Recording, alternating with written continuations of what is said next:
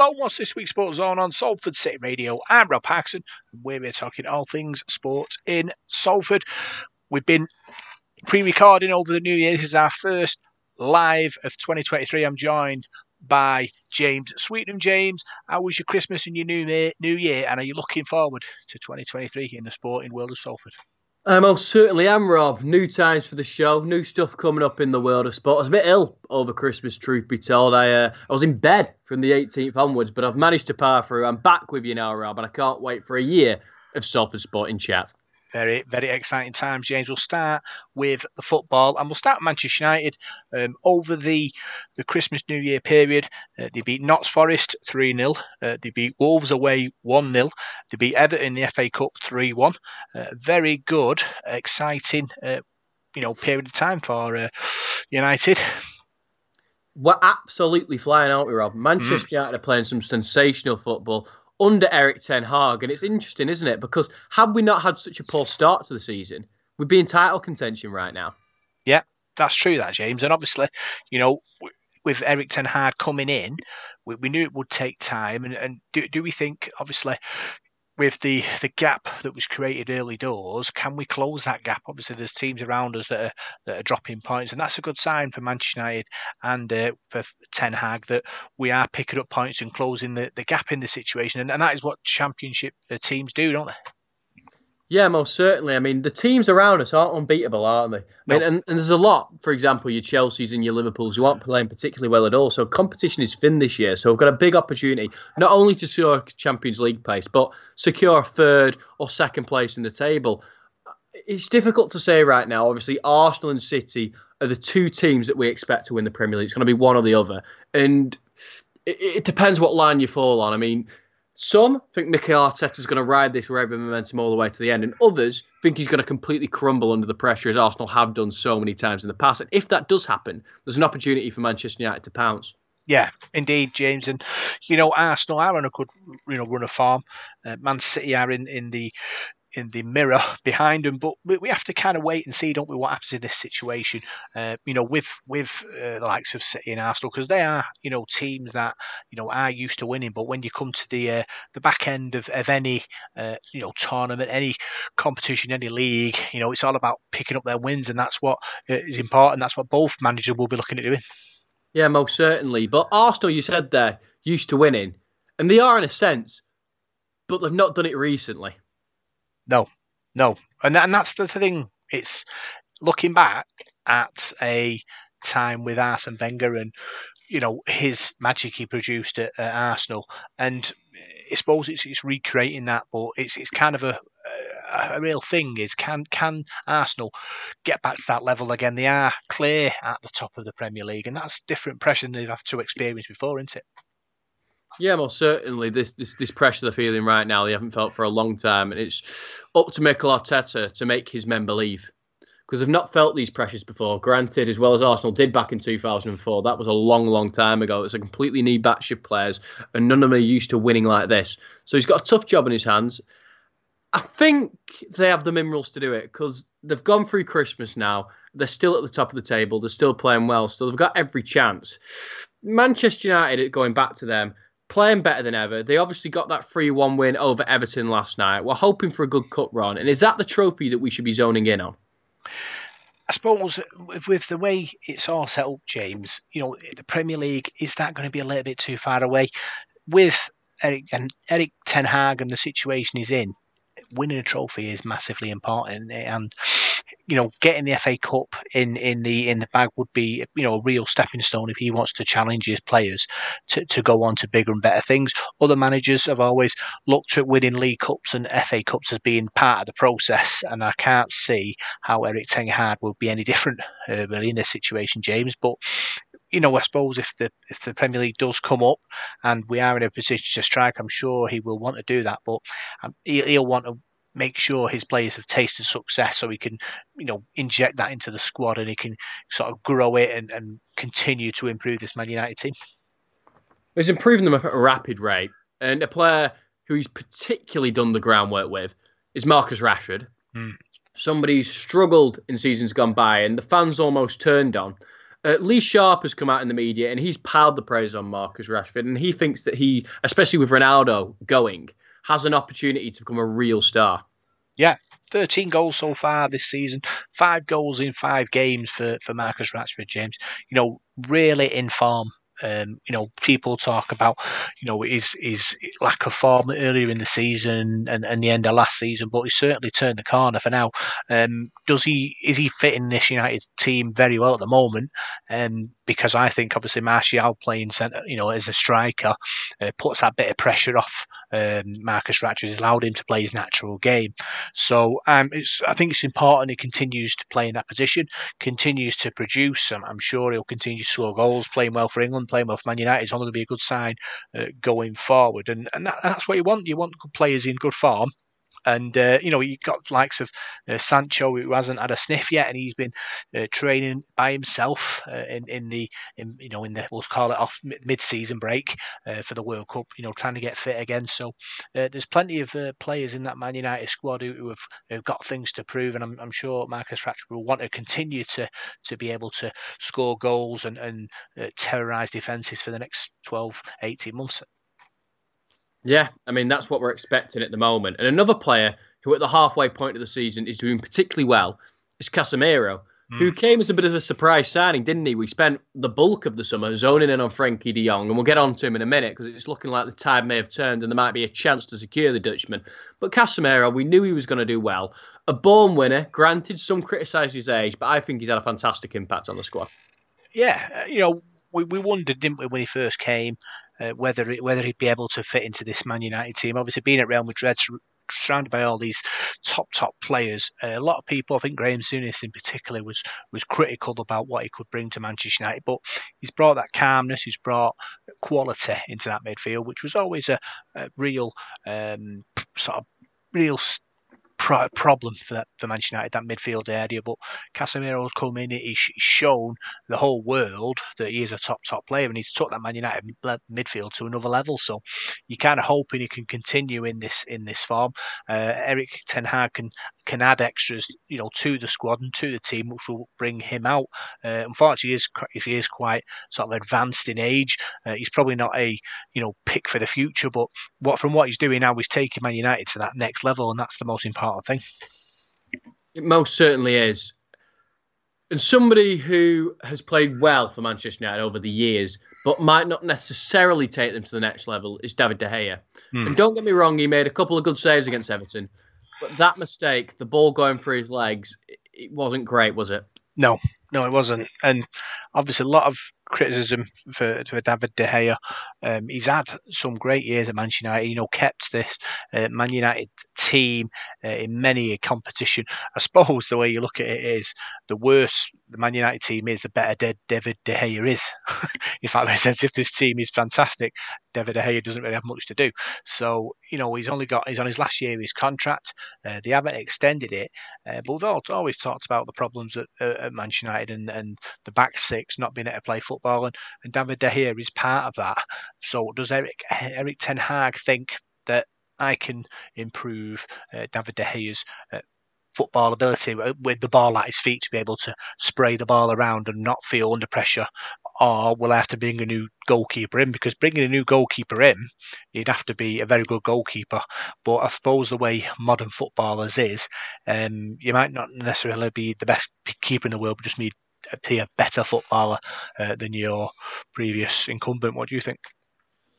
Well, I suppose there's two ways to look at this, isn't there? Firstly, look at what Erik Ten Hag has done with Marcus Rashford.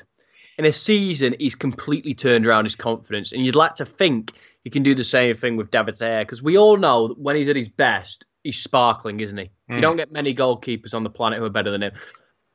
And granted, the consistency isn't always there, but when he's on his day, the saves he can make, I don't think there's any other goalkeeper on the planet who perhaps encapsulates talent quite like he does. But on to your point of getting a new goalkeeper in, a rumor I've heard on the grapevine is Emi Martinez, the Argentinian goalkeeper, who's just become a World Cup hero. Mm. And that's a thing, obviously. You know, we talk about great Man United goalies, don't we? We talk about Peter Schmeichel, we talk about uh, Edwin van der Sar, uh, we talk about you know, David De Gea and, and he's, the amount of time he spent at Old Trafford and, and his heroics that he has managed to pull out over the years, he has to be put into that category, doesn't as being the best Man United goalkeeper. But all Man United goalkeepers come to the end of their uh, run, don't they? You know, the great Schmeichel, you know, in '99 after the European Cup, he, he left and uh, took a year basically, and then came back and played for City and Villa. But we'll forgive him for that because the heroics he, he showed uh, in a, in a United shirt. But you know, when when will De Gea's time go? He's still quite young, really, in comparison when it comes to goalkeepers. He's not uh, particularly old, James. So, um, has he another five years in before Man United decides that time is up, or is it more of a I need a goalkeeper who can play football rather than a really, really good goalkeeper who you know saves the impossible saves but can't kick a ball with his feet? The rumours about David De Gea leaving United have come and gone over the last few years. I mean, initially, when he was on top of the world, he wanted to move to Real Madrid, didn't he? Mm. Which ultimately didn't end up taking place. Now, his sights may not be as high. However, when his back's against the wall, David De Gea usually finds a way to hang on, doesn't he? Yeah. So I don't think he's going to go. That's my gut feeling. Uh, there's a couple of big games coming up, obviously, this quarter final of the Carling Cup. I mean, that's showing my age, isn't it? The Carling Cup, the League Cup, or what? Whoever sponsors it nowadays. Yeah. We're playing you... Charlton. That should be a game we can win. And then we've got the Manchester Derby, and that's a big one. Have you uh, come out of the time the time machine, James? It's always the Carling Cup to me, Rob. Always the Carling Cup. What have we done with the real James? but yeah, I understand it. It's you know it's, it's another cup competition uh, that Manchester United will you know want to progress in. I think I think with like I say we've had the FA Cup weekend now with with lots of different upsets and top Premier League teams rotating squads. Uh, Notts Forest got hammered at, at Blackpool away, rested eleven players, and Notts Forest bottom of the, the Premier League. You know what I mean? It's it's madness. I think that teams decide to rest the majority of the players and hope that you know the people coming in who, who aren't playing every week are you know youngsters that come through the academy the reserves have enough to beat these uh, battle hardened um, you know other teams and, and, and it's really difficult sort of a balancing act uh, for Man United against the likes of Charlton but you're hoping that we've got enough quality to get through uh, because obviously Man United you know, the, the, they have different targets, they, for this year? Uh, and and like, like we said before, is it was Erik Ten Hag just wanting to win a trophy to, to, to get on the board, or has he got loftier ambitions and he'd, he'd cash it all in uh, for a Champions League spot? I think his main ambition is the Champions League spot because that's where the money is. Mm. Slice it, dice it, whatever you want. Football is a business and they want that cash. However, it would be a big statement to win a trophy, and they're still in the FA Cup and the uh, nearly said the Carling Cup again, Rob, but still in the competition. uh, and Charlton's, it should be an easy enough game. And then you're in the semi-finals, and you just what? You're within touching distance of silverware, mm. and Erik Ten Hag will want that silverware. In Ajax, he won near enough everything, and he'll want to continue that legacy at Manchester United. Make an instant statement, and there are any doubters left. He'll, without doubt, prove them wrong. Mm. Now, doubters at Chelsea, tenth place off the back of a 4 0 win, uh, 4 0 loss, sorry, against Manchester City in the uh, the FA Cup. They also lost to Chelsea in the league as well. And, and it's things are looking pretty pitiful for the London side at the moment. It's a really cruel place. You know, Graham Potter, you know, his opportunity come to, to manage a top four or five team in the Premier League, and he's and he's snapped the hands off that, off that opportunity. But it doesn't seem to have, have, have, found that way of playing. A lot of talk about the way Chelsea play and, and not having a style and, and not playing the Chelsea way, and you know, losing games they aren't, you know want to win, and, and it's a difficult situation for him. But he is at a club that demands success, and if he isn't able to that deliver, the the new owners at Chelsea will will will look at him and think, sorry, but you, you haven't got what we need, and we'll move on. That's that's the the cutthroat business that we have in football. That there's no you know sentiment unless you've been there ten years and brought them plenty of titles. But even then, it, you know these owners are a business them in it James so they just want the money uh, and if you can't deliver them a, a Champions League spot or a, or a top four spot then you then you you're sent packing I mean, granted, there is a bit of a difference between Chelsea and Aston Villa in terms of Chelsea ending up in the bottom half of the table. But looking at it right now, I mean, they're on 25 points. United, who are in the Champions League places in fourth place, are on 35. That's a 10 point difference. And at this stage of the season, that's not great. No.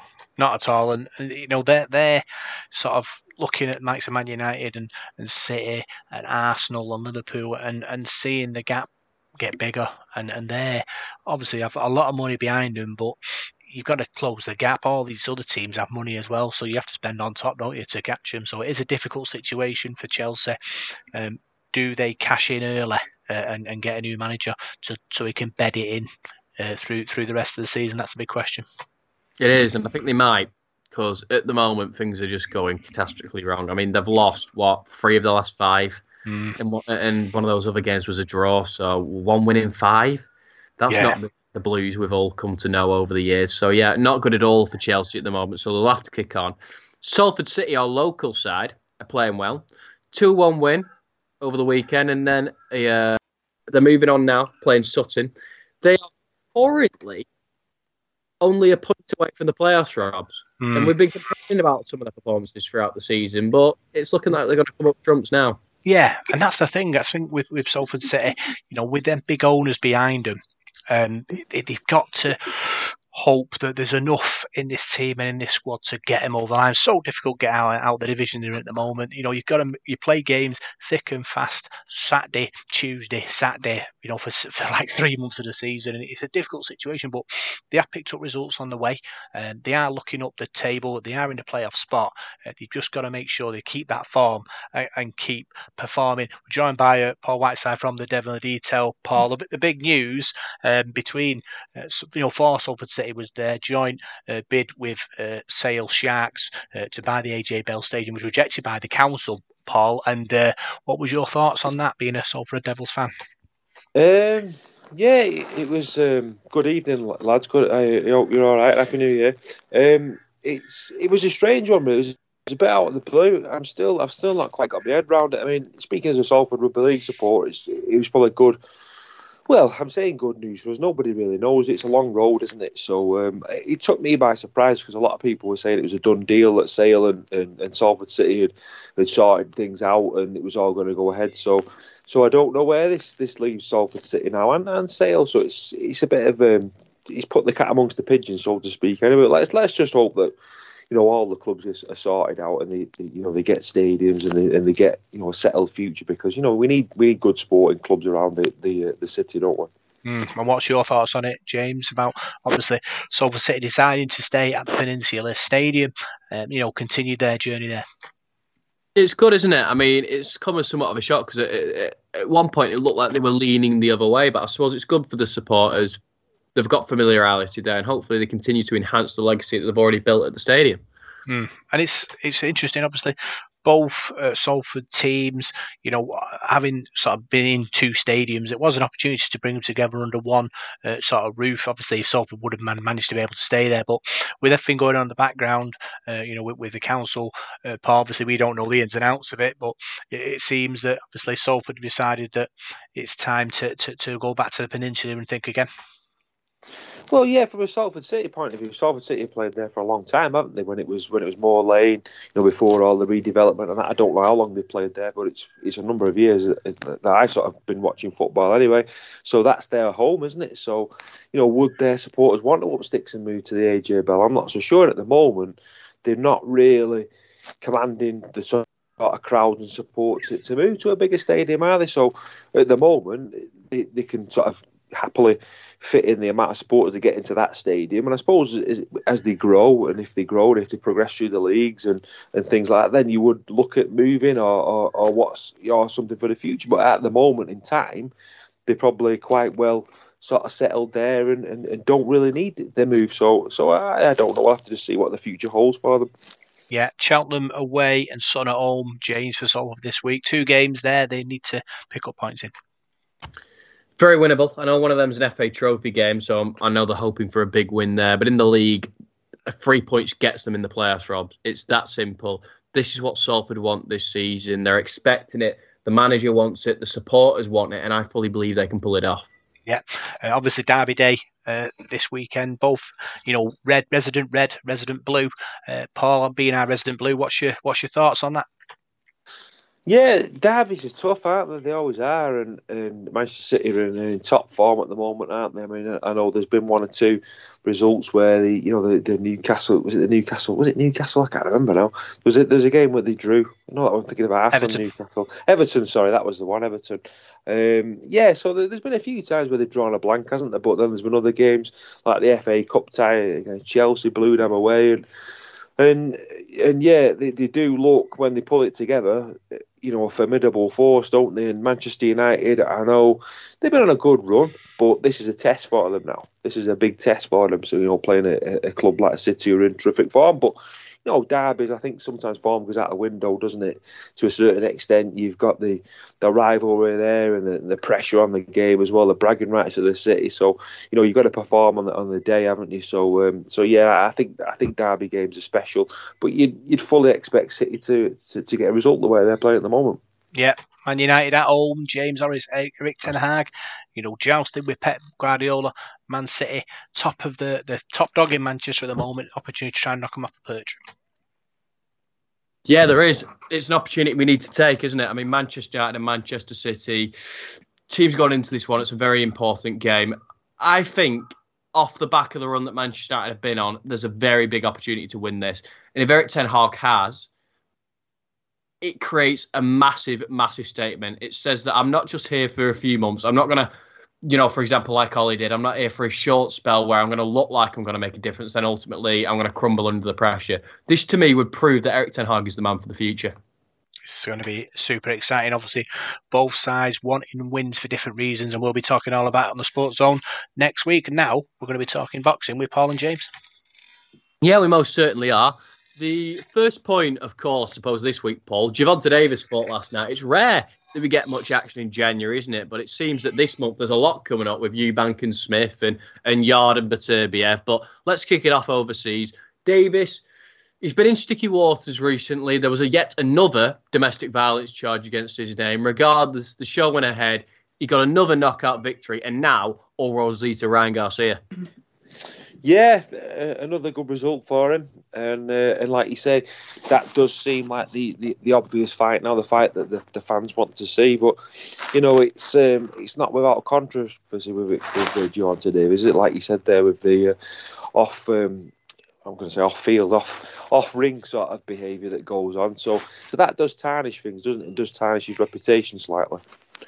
It does, but Looking ahead now to the other big fights that are coming up this year Tyson Fury, Alexander Usyk. We've wanted it for months and months and months. Now it looks like it's finally going to happen.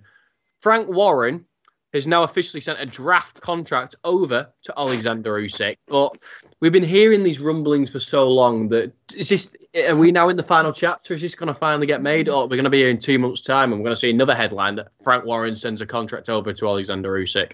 Yeah, it seems a strange one, doesn't it? I mean, I can never get my head around it. I mean, if you're a boxer, and I've, I've, probably said this loads of times on the show, and you're at the peak, and you've got other guys who are around that sort of table um, challenging, you want to fight the best fighter, and to, just to say at the end of your career in 10, 20 years' time that I beat him, and, you know, forget the contract, just just get the fight sorted. I mean, Tyson Fury's probably got enough money to, to last him for the rest of his life comfortably anyway. So it, I, I, can never understand the, the politics in, in this sort of um, this sort of top level of boxing. I mean, obviously, yeah, as you as you drop down, there's, there's contracts and money and things like that. You know, it's people's jobs and people's livelihoods. But we're talking here multi-million pound fighters, aren't we? Let, let's just get the, the fight sorted because if you don't, there's there is that chance of it drifting away and the, and the chance drifting away. So. Um, so yeah, it's the fight everybody wants to see in 2023. So let's hope they get around the table and get it sorted sooner rather than later.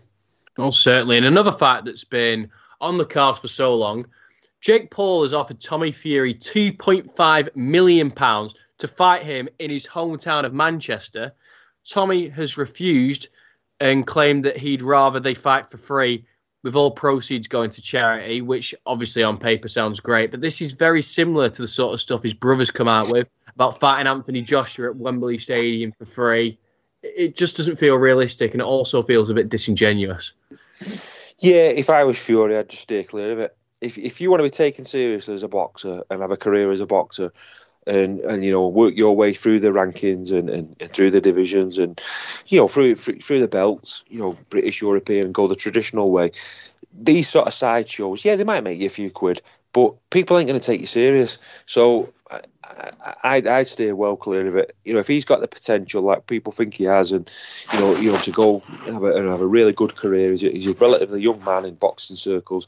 I'd stay well clear of it because, yeah, there's a lot of money there, and and, and yeah, he's a decent. He seems a decent fighter, doesn't he? You know, the, the YouTube guy because he's he's beat people and what have you, but. I don't know. It's not. It doesn't seem the right road for me. It's not something that you know. Me personally, I would go down that road. But you know, when you you're talking telephone numbers and that sort of money, aren't you? So I don't know. It probably just turn people's heads. It probably would. And another story uh, reported by the Daily Mail, an interesting one. This Ian John Lewis, the former ref, well, the current referee, has sued the British Boxing Board of Control for degrading him from an A-star referee to an A-class referee for his terrible judging in the Josh Taylor Jack Catterall fight. If you want to throw your mind back to to last February, most feeling that Jack Catterall won that fight at a canter. Ian John Lewis produced a scorecard to the contrary of that. He, how most feel, rightfully was degraded as a referee. However, he's complaining against that decision.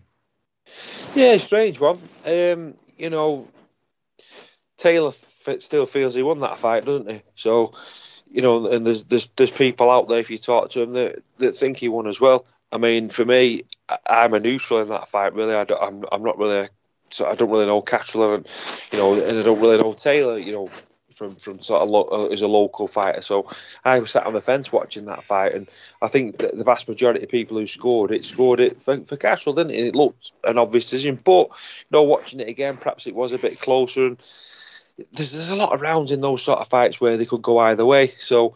Yeah, perhaps it was a bit harsh. I, I don't know. It, it just seemed at the time there was an outcry, wasn't there, for that fight? How how we, we, we felt it had gone. So so I, I don't know whether it was the right thing to, to downgrade him or not. I'm not too sure because you know referees see different things, and yeah, it was it was a tricky one. It was a, it was a tricky one, but they've got the rematch those two, haven't they? So um, I'm not so sure whether Ian John Lewis will be the be one of the judges this time. I, I doubt it anyway. But they've got the rematch now, and they can they can put things right, can't they? They can, and hopefully. Uh for many, Jack Catterall will be able to get the job done this time. It's looking like that's going to go ahead in Scotland. It hasn't been officially confirmed yet, but surely he's going right back into the same situation he was in the first time. Yeah, to, to me, James, if if that happens and it goes back to, to Scotland, he's going to have to. Catterall's going to have to go there and knock him out. I think to get the result. I just, I just, I just believe that because you're going to a champion's backyard. To me, he's always going to get the benefit of the doubt by the by the judges. I think on a scorecard, it, it'd be very rare where you'll beat him on points as, as him being the champion. So, you know, Catterall's going to have to go there. But I think Catterall's got the tools to do it. He, he, proved that in the first fight that he belongs at that sort of elite level. You know, he's a very, very uh, accomplished fighter, very brave man, very, very technical. You know, he's a tough lad. So, you know, if if Catterall has been working his socks off in the gym like I think he has been doing. I mean, you think of the motivation of that there. You've, you've lost that fight where you think you've won, everybody else thinks you've won, you've had it taken away from you. What more motivation do you need? That hunger should drive you on every single mm-hmm. day of your life. So he'll have been training like a madman for this. And, you know, it'd be nice for him to, to go out there and, and, and do the business. And I think he's got the tools to do it. But let's not discount Taylor. He's, he's a good champion as well. So it makes for an absolute classic fight. Yeah, it's one we're all looking forward to very much. And now looking towards a potential fairy tale story. Because Oscar Rivas, sadly, has had to vacate his WBC Bridgeweight World title, but it's opened it up for Alen the Savage Babić, who has been ordered to contest for the vacant belt against Lucas Rozanski. Not an opponent I know too much about, but what a fairy tale ending it will be for Alen the Savage Babić, somebody who's come from virtual obscurity to go and win a world title. That's what you know dreams of, of, boxing are all about, aren't they? So uh, it would be a fairy tale, It'd be like a Rocky story, wouldn't it? Really. So uh, let's hope it comes true and uh, and we get to see it. We get to see it. Most certainly. Now Dave Allen has announced a return to the ring. He'll be back on February the 18th. He's lost three stone ahead of this comeback, and the White Rhino is somebody who is well loved amongst boxing circles, but he's made quite a few of these comebacks now. Are we expecting him to do anything in the sport?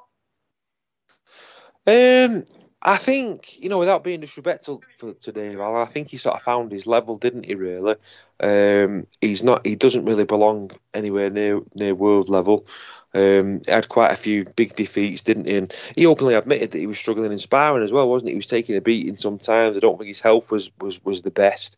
Um, did he make the comeback for the right reasons? Obviously, he got his boxing license, so you know he, he had to do something to prove that. People were happy, the board were happy to give him the license. But I think you know for him, it's if he likes being in the gym and it's keeping him active, you know why not you go for it and just see how far you can go. I don't think he's he's he's at world level, maybe European level, British level. There's a lot of good fighters around the British level for him. So so yeah, and he's his entertainer. He, he sells tickets as well. Um, good luck to him. Good luck to him. I hope he comes back and has a has a good career. Yeah, it'd be interesting. I mean, somebody we love so much on this show, and I think everybody likes Dave Allen, a very down to earth guy, and hopefully he can have a couple more big nights. Will he be at the O2 Arena again, beating Lucas Browne? Potentially not, but uh, hopefully on some of these smaller hall shows, he can make a bit of an impact. Now, looking ahead to January the 21st, a show we're going to, Paul, a big one this Chris Eubank Jr. and Liam Smith, one of the biggest domestic fights in a long time. We've now got some undercard announcements, and firstly, Joseph Parker is going to be back in action just a few months after that beatdown at the hands of Joe Joyce against Manchester's Jack Massey. Yeah, tasty fight. A big test for Jack Massey. Real big test. You know, uh, Joseph Parker is a tough man, a very, very tough man. Been in with some of the best, been in some big fights, very experienced fighter now. And this is the, the a big test for Massey, one that he wanted.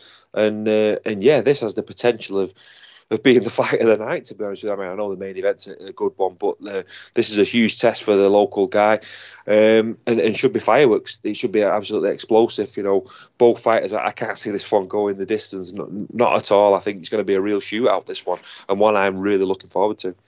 It's interesting, isn't it? Because Jack Massey, obviously a very talented fighter, but he's not operated at world level like Joseph Parkhouse, somebody who's beaten Andy Ruiz for a, a world title. However, he's just lost to Joe Joyce in pretty devastating fashion. And could that beatdown have had a long lasting effect on his career and thus giving Massey a big, big chance in this one? Well, it could even things out, James, couldn't it? I mean, that experience, that world experience that uh, that Parker's got, you've got to weigh that against you know the, the the, the lack of experience at that sort of level that Massey's got, and then you've got the the defeat from last time. Does it equal things out? You know, sometimes that, that happens in, in boxing, doesn't it? But, you know, Massey's got a massive chance there with a home crowd as well, so that's going to spur him on. But you know, don't discount Parker. You know, he's a classy operator. He's a tough man. Yeah, that, that defeat against Joe Joyce was a was one that's probably affected him psychologically. You know, no no boxer likes to lose like that. Um, but it's all about bouncing back, isn't it, and showing the character. And one thing that uh, Parker's got, he's he's full of um, full of character, isn't he? And um, you know, he's he's a, he's a real warrior. So this is going to be a good fight for him, and it's a fight he can bounce back from and pop himself back into to, to world uh, contention. So it's a crossroads fight for both fighters. It's a massive opportunity for Massey and a massive opportunity for Parker as well to put himself back up there. It is. And now looking at the co-main event, Richard Riakporhe, he's headlined quite a few of these Sky Sports bills as of late. He's making his ascent towards world level and he's taken on Krzysztof Glowacki, a former WBO world champion, somebody who's been at world level for a very long time, undeniably sliding down the mountain, but it's still a good test and it's still a good co-main event. Yeah, it's cracking uh, co-main event. We know what Riakporhe brings to, to the ring, doesn't it? I mean, that you know that there's there's some good British fighters in, in the division now. Um, you know, Billam Smith's up and around there as well, who's very entertaining. But for me, Riakporhe's probably the best of a, of a good bunch there. He, has got the power, he's got speed, he's got a good chin as well, but he, he's that explosive power with him. He really is terrific to watch. Um, and I, yeah, yeah I, I, can see this being a real big win for him. This and entertain the crowd as well at, at, Manchester. He'll he'll love that. But he's a special fighter, Riakporhe, and uh, you could be looking at a world champion. I think in 2023. And another special fighter is on this bill, Frazer Clarke. However, he's not an opponent yet. There's been several names on the grapevine from Rydell Booker to Kevin Johnson. Neither of them have been confirmed. We don't know who he's going to be fighting. But at this stage of his career, granted, he's only just turned pro after the Olympics, but he's not the youngest. And like Joe Joyce, he needs to be fast tracked. He, he does. He's just got to keep getting the fights under his belt. I mean, he's had a, he's been unlucky in a couple of his fights, particularly the one that was on the television recently, where his opponent was a bit of a non-event, really, wasn't. It? I mean, I'm not going to disrespect him because respect everybody who steps in the ring, but it, it was a complete mismatch, wasn't? it? And you had to feel sorry for Frazer. Put in like a big training camp, and you're just hoping he gets a big test in, in, in his next fight now and, and entertains in front of the crowd as well. And every time he gets in the ring, every time he gets a result, gets a win, that's that's more confidence for him going forward to, to, to build his career. As you said, he's not the youngest, so he does need to get a fight under his belt. So you'd have to have a word with his promoters really. But I bet they're looking for him to get you know at least four fights in in, in 2023 definitely. So uh, you know maybe maybe even five if he can do. But I think four would be the minimum for him. You know to progress him forward. And then the last one we've had announced the British Commonwealth, IBF European, and WBC International Silver Welterweight Championships will be on the line when Ekow Essuman fights Chris Kongo. Essuman fought on the Joe Joyce bill not so long ago, secured a big win that night. And this is quite a good trade fight, isn't it? To be honest with you, I don't know a lot about these two. I'm looking forward to seeing this one. I don't know a lot about them. There's a lot on the line for it, as you just mentioned there, with with the belts and the and the titles there. So, uh, so yeah, I'm gonna I'm gonna take this one as a as a boxing purist really and, and enjoy it. I don't know much about either fighter really, so uh, so I'm looking forward to that one. It, you know, it's got the hallmarks of another good fight. It most certainly has, and the headliner, Eubank Jr. Liam Smith. Everybody's looking forward to it. And as usual, Eubank Jr. He's playing the mind games. Do you think he's getting under Liam Smith's skin? Um, yeah, I think I think possibly he's trying his best. Um, Liam Smith though comes from a good boxing family, doesn't he? I mean, his brothers uh, have been around the sport for, for a long time. Liam Smith's 34 now. He's been around the sport for a long time. Knows it inside out. Um, fought some of the best as well, hasn't he? He's very very experienced man, is Liam Smith. I mean, Chris Eubank Jr. needs to be careful that he doesn't take him too lightly because, you know, Liam knows how to grind a win out, knows how to get in there, knows how to soak up pressure. Um, yeah, I, I, don't think Chris Eubank Jr. has been in anywhere near the sort of fights that Liam Smith has been in. So, you know, it's a big chance for Eubank, but this is a big chance for, for Liam Smith to really, you know, he, he's, he's coming towards the end of his career now, isn't it? 34. Been in some tough fights, as I've said. Um, had, had some some real hard fights with some real tough rounds. Um, I just fancy Liam Smith to, to get the job done here. I think there's a bit of dislike there between the two of them, isn't there? I mean, it's probably difficult with, with Eubank not to dislike him sometimes the way he carries on on social media, but you know that's how he, he sells fights and how he promotes things. He's, he certainly is interesting, but you know, I think Liam Smith has got the bit between his teeth for this one. He looks very very determined.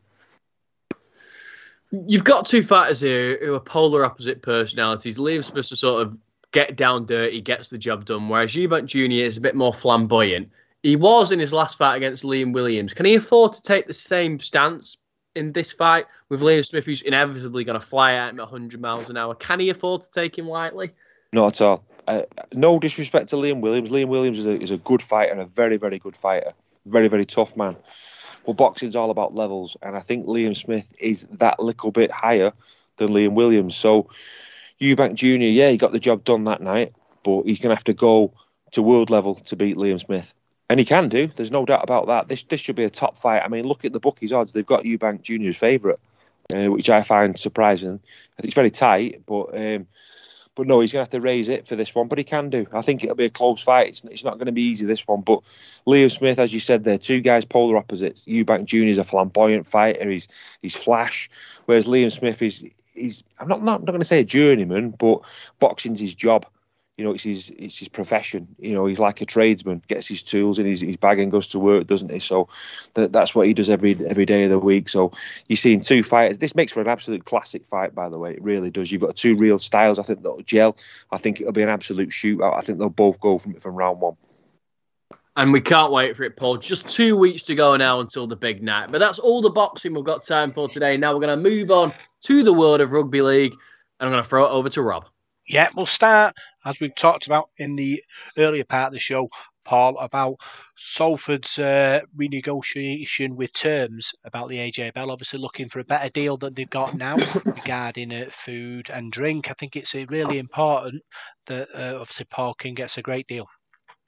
Yeah, it certainly is. I mean, it, would be great if Salford can carry on playing games at the, the AJ Bell Stadium, have that sort of security and that financial security there, where we're not struggling for uh, for money and things like that, and worrying about money. So, you know, the, the, the stadium's a great facility. It's got great potential. I mean, when you think about it, you could use that stadium all year round for, for concerts and you know, boxing matches in the summer and, and all sorts. It could be a, sort of a, a, a, year going thing, really. So there's, a lot of potential there with it. So, so yeah, let's hope that Salford do get a good deal on it. You get deal with the drinks and things like that, and everything that goes on on the match day. I think I think it's a great opportunity at the stadium. I mean, I know people was talking about Moor Lane and things like that. For me, yeah, we'd have made Moor Lane if we'd have gone there. We'd have made the best of it, but I think it would have been a bit of a step down from where we are at the moment. So, um, so yeah, I'm happy that we stay in there, and, and let's just hope we're there for for a long, long time in the future.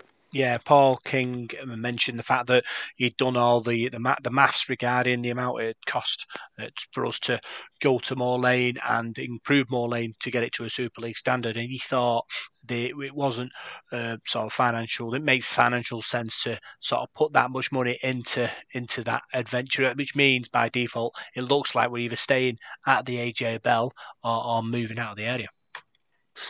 Yeah, well, I, I, think staying at the AJ Bell would, would be great. Really, we've been there for ten seasons now, haven't we? There, thereabouts. So it's become a home now. It's a cracking facility, as I've just mentioned before. You know, it really is. It's one of the best grounds in Super League.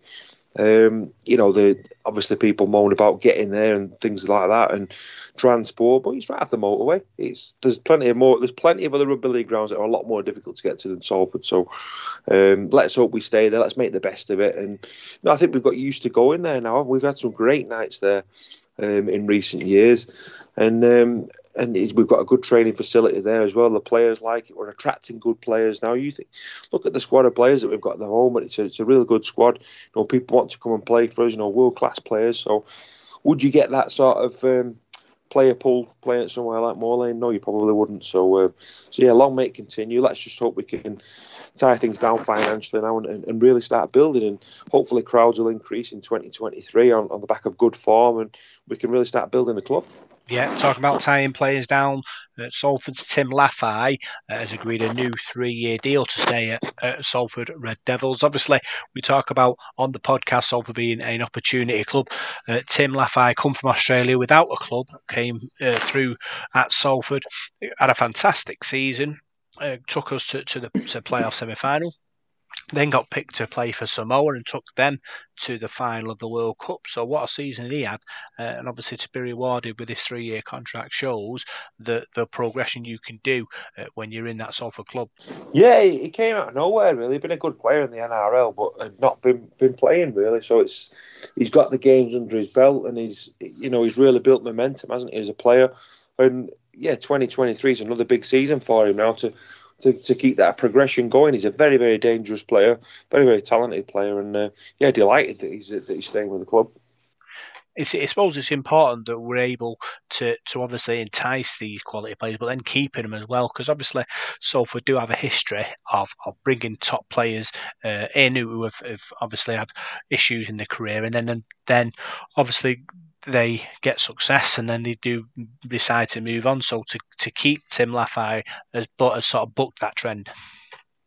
Yeah, I think yeah, you're right. Um, we have had it, you know, where we brought players in who've probably been lesser known players, and we've made them into good players, and then players have have left, haven't they? You know, to, to go on to, to better things, so to speak. But at the moment, you look around the Super League, and that is there, is there many better clubs than Salford? I mean, we were challenging there last season. We was only we, we were far off getting to another grand final. Um, so we've been to a couple of finals already as well in recent years, and, and been up there challenging. So, you know, what what can we do with a bit of investment? We, have got a decent side there, and I think players are realising that. That was a good sparring there. There's a good environment. Players are enjoying playing for Paul Rowley, Kurt Haggerty. Um, you know, there's a real feel good about around the club. I think the, the players love that the bond the supporters have with, with the with the players. I think it's a very tight knit club at Salford, and I think the players respect that and, and enjoy that. So um, so yeah, I think that's why you're getting players coming to Salford now. I, spoke to Oliver Partington at the, um, the the season ticket collection and said that to him. I said, you know, you've left Wigan there, a champion club, and he was more or less saying, "Well, yeah, Salford are as well. You know, I've come here to, to win things." So I mean, that's that's a that's a big pat on the back to Salford. That Paul Kingy and Blease for the recruitment. So and Paul Rowley. So, so yeah, I think there's there's potential at Salford now, massive potential. Mm. Talk about keeping players at Salford. Tyler Dupree has signed at Salford till 2025. Uh, came sort of the same way. Opportunity Club came through um, you know, from Widnes, uh, an England night. Now he played, uh, I think it was against, uh, was it France in in a in a in the off season, and he shows what, what quality uh, he is. Tyler Dupree has has got all the hallmarks of an international forward. I think um, he's got the right attitude, he's got the physique, he's got the speed, he's got the offload, he can tackle, he's got everything. He really has, and really looking forward to seeing what he can do with the full pre-season behind him. When we came in at Salford last season, you know, not having spent the pre-season with us and, and, coming halfway through a season. So now he's got that full pre-season, all that training, all that full-time training as well as a full-time athlete.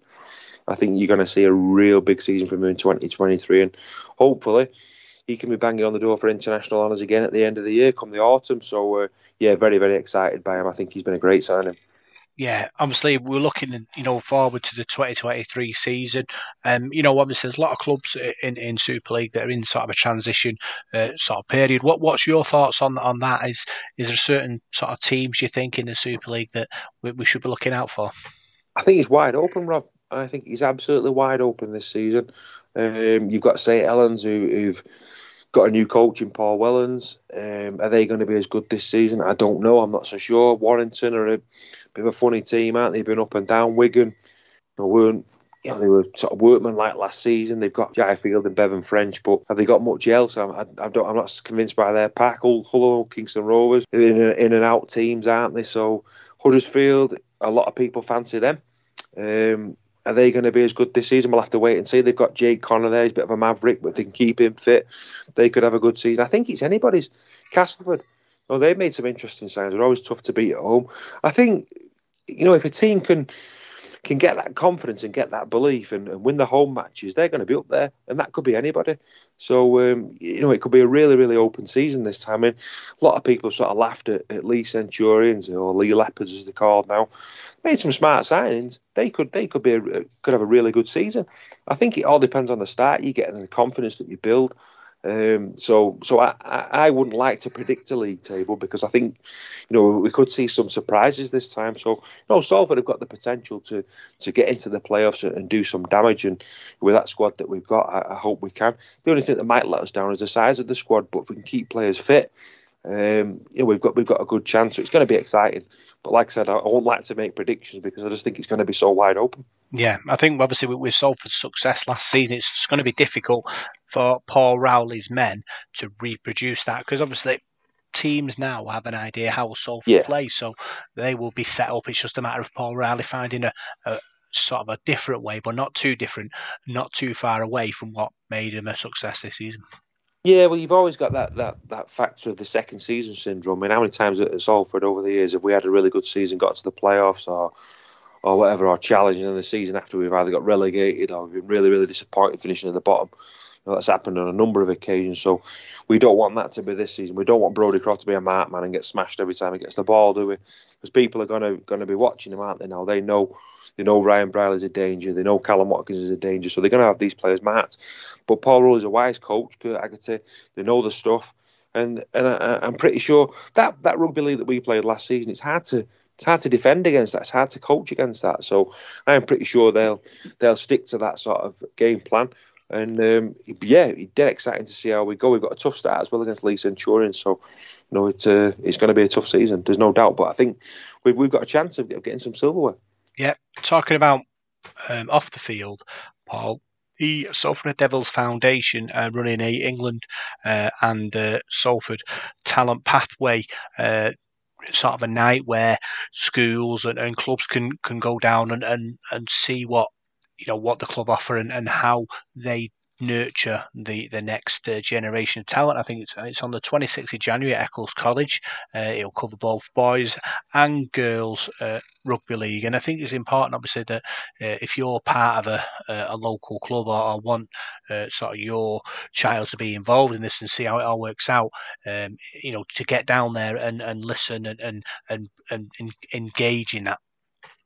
Yeah, definitely. I mean, the the club the foundation do a terrific job in, in the city of Salford and the in the local area, in the local district, and you know if you can get down there and, and be part of that, I think it's something special, something special to be part of. And uh, you know the the, the club are, are doing the best at the moment to get into schools and, and get pathways and, and you know young youngsters playing the sport and, and and that's all good. That's that's all, that's all you want to see. That's how the club's going to grow from the bottom. You know, the grassroots of the club. So, yeah, if you can get down there and get involved with that, you know, it's a, it's a very wise thing to do. Yeah. Uh, also, the ladies who had a very successful season last season uh, gained promotion to Super League Two. Their fixtures have, have come out um, this weekend, and it's important, obviously, you know, that, that the fans continue to support uh, Chris Bates and his ladies because obviously they worked so hard, you know, winning the, the, the League Cup and, and getting to the, the grand final. Um, uh, obviously, getting beat by Alton was a disappointment, but they've come so far in such a small period of time. Uh, we weren't obviously 100% sure what to expect, obviously, because these ladies have all come together uh, to form this sort of, sort of form this team and it was a team good enough really to get into the to the Super League too. So it'd be fascinating to see what what happens next. Obviously against uh, you know bigger, better sides. They're going to be tested every week. They play like so Castleford, Leigh, Bradford, Featherstone uh, in this uh, sort of group that they're in, in in Super League Two. So it'll be fascinating to see what comes up next. Yeah, it's the next challenge, isn't the next step on on the ladder. So yeah, I think nobody expected, or I certainly didn't expect to make this pro, much progress in 12 months that they have done.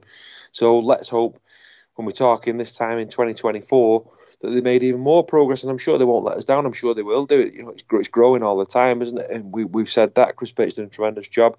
But the ladies themselves are doing a great job. They're so committed. They're so professional uh, about the way they go about the business and the training. You know, they leave no stone unturned. So I don't think they'll disappoint in 2023. I think they'll go from strength to strength. Yeah, and they're also playing the Challenge Cup, which is a you know prodigious tournament. Yeah, it's a little bit different uh, than the men's uh, tournament. There's uh, groups of four, I think, and then they play each other three a couple of few times, and then the winners of that go into knockout competition. But it, it'd be fascinating to see you know how our ladies are able to sort of compete in that tournament.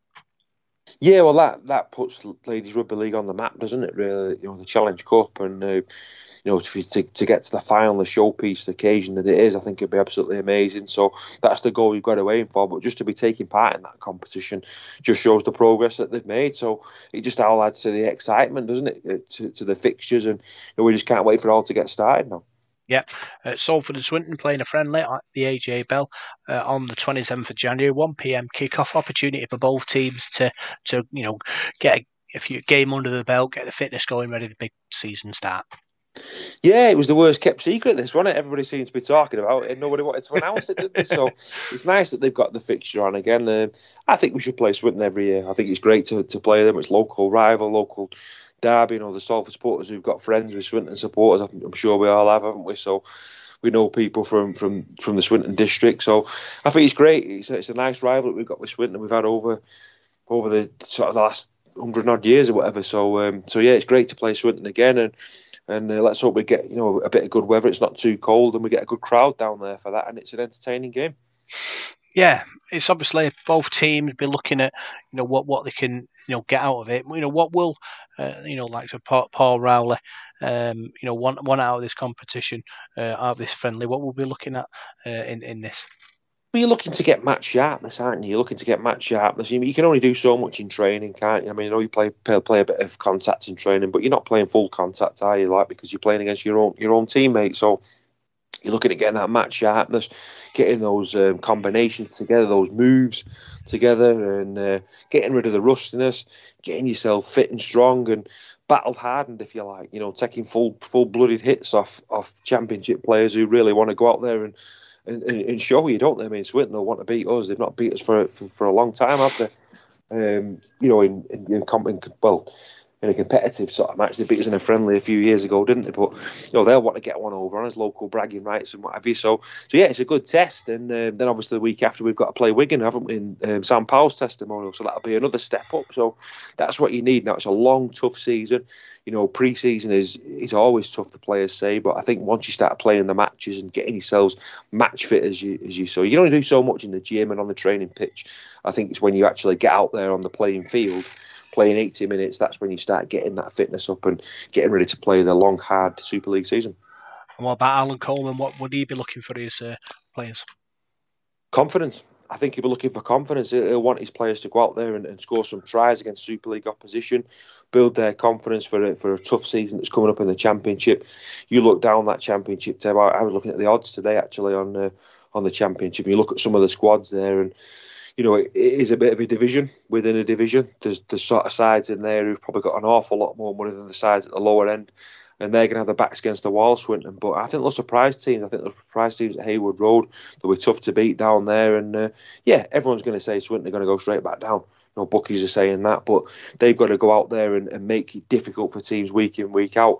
Um, and, and, the confidence they get from giving Salford a good game or beating Salford or, or whatever would would do them the world of good. So he'll be looking at the same, getting his players ready for when that championship season starts. Yeah, Swinton have uh, signed Miles Harrop, uh, Salford's uh, reserve team centre. You know, played very well uh, in his game. If he played against Warrington, uh, you know, at the end of the season, I think it's going to be a good signing for Swinton.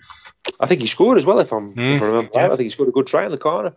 Uh, yeah, it looks impressive to me as well. So, so good luck to him. I think um, they've got a good player there. They've they've, they've made some. You know, they've not made wholesale changes. Swinton. They had a decent side anyway from last season that they've kept decent spine of a team, brought one or two players in. But Alan Coleman seems a you know a wily coach, really, doesn't he? he? knows the he knows the sport inside out, knows his players there. It's a, it's a very tight knit group at Swinton. The supporters, the players, the staff, they're all pulling in the right direction at that club, and you know I think they know. They've, they've got a tough season coming up, but uh, but I, I, really think they can have a good year this time, and I, I, think they can survive in that division. I think they can prosper as well. So, uh, looking forward to seeing how they go. Yeah, with a minute to go, they've got the first friendly against Middleton, Midland Hurricanes on the 15th of January at the uh, Heywood Road, 2 p.m. kickoff. Uh, be a big, obviously, game for that to get them uh, fitness and uh, stuff going.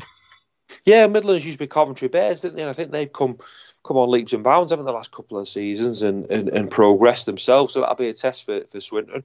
Um, like I said before, it's about getting yourself ready now, you know, gearing up for the, the start of the, the league season, taking it week by week and, and stepping up the ladder. So they'll step up against the Midlands and then step up against Salford. So it's all getting you ready for that, that round one. Yeah, obviously both sides uh, in in the early stages of the, the pre-season will be looking to to get things going. We'll be talking about all, all of it on the Sports Zone on Salford City Radio uh, through the season, covering both scenes and the, the success that they'll they'll get. Uh, and I'm sure you'll all be tuning in uh, to, to listen to it. Big thanks to, for joining us on the Sports Zone on Salford City Radio.